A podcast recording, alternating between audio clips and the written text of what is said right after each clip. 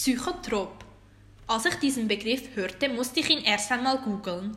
Was Google mir ausspuckte, war auf die Psyche einwirkend, psychische Prozesse beeinflussend. Mit diesen Informationen konnte ich schon mehr anfangen. Dann hörte ich mir das Hörspiel Psychotrop von Tom Peukert an. Tatort. Villa mit einer großen Terrasse. Ein psychotherapeutischer Arzt gab seinen zwölf Patienten LSD und MDMA. Zwei Personen starben dabei. Dr. Schulkowski beteuert seine Unschuld. Er führe die Behandlungen immer mit psychedelischen Substanzen durch und, und bis zu diesem Zeitpunkt ist auch noch nie etwas passiert.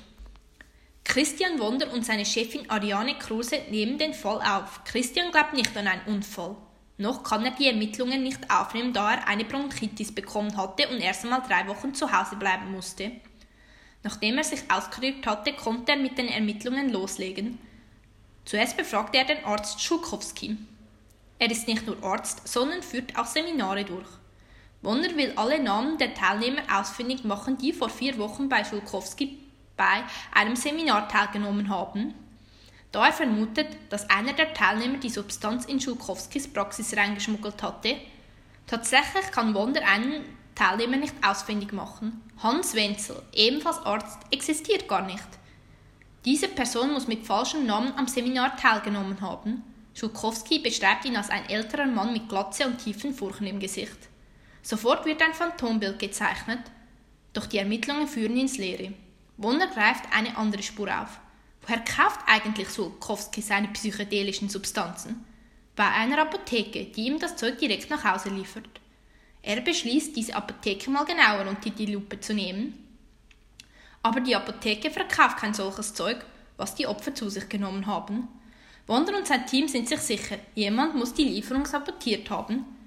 Er nimmt den Chef der Praxis unter die Lupe. Ein paar Tage später ist er tot. Seltsam. Wonder versucht herauszufinden, wo die Apotheke ihre Lieferungen hinbringt.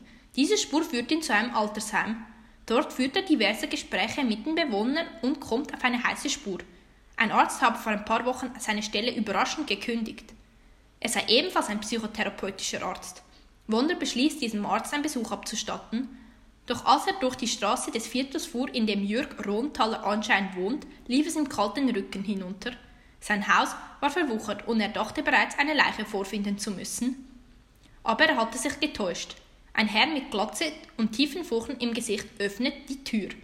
Als sich Wonder als Kriminalbeamter zu erkennen gibt, bedroht ihn Jürgen mit einer Waffe. Zum Glück klingelt sein Telefon. Am Hörer war Ariane Kruse. Sie versucht Jürgen davon abzubringen, Wunder zu erschießen. Jürgen will seine Erklärung im Fernsehen abgeben. Wenn er das nicht kriegt, würde er Wunder erschießen. Er will von seinen Kindern erzählen, die beide aufgrund von Drogen gestorben sind. Sein Sohn ist gestorben, weil er zu viel genommen hatte, und seine Tochter hatte Depression und ging bei Schulkowski in Behandlung. Er gab ihr eine Substanz. Daraufhin war sie in einem Zustand, bei der sie das Gefühl hatte, alles bezwingen zu können. In ihrem Zustand lief sie auf eine Straßenbahn. Sie hatte das Gefühl, ihr könnten alle Autos ausweichen, aber es war zu spät und sie wurde überfahren. Drogen stellen eine gewisse Fähigkeit des Menschen auf die Probe. Schließlich wurde er verhaftet. Er hat sich als Hans Wenzel ausgegeben und wollte sich an dem Arzt Schulkowski rächen. Deshalb schmuggelte er die Substanz in ein Kuvert hinein. Schulkowski dachte, es sei eine Lieferung der Apotheke und verabreichte es an seinen Patienten. So wurde der Fall schlussendlich doch noch gelöst. Eine sehr spannende und interessante Geschichte.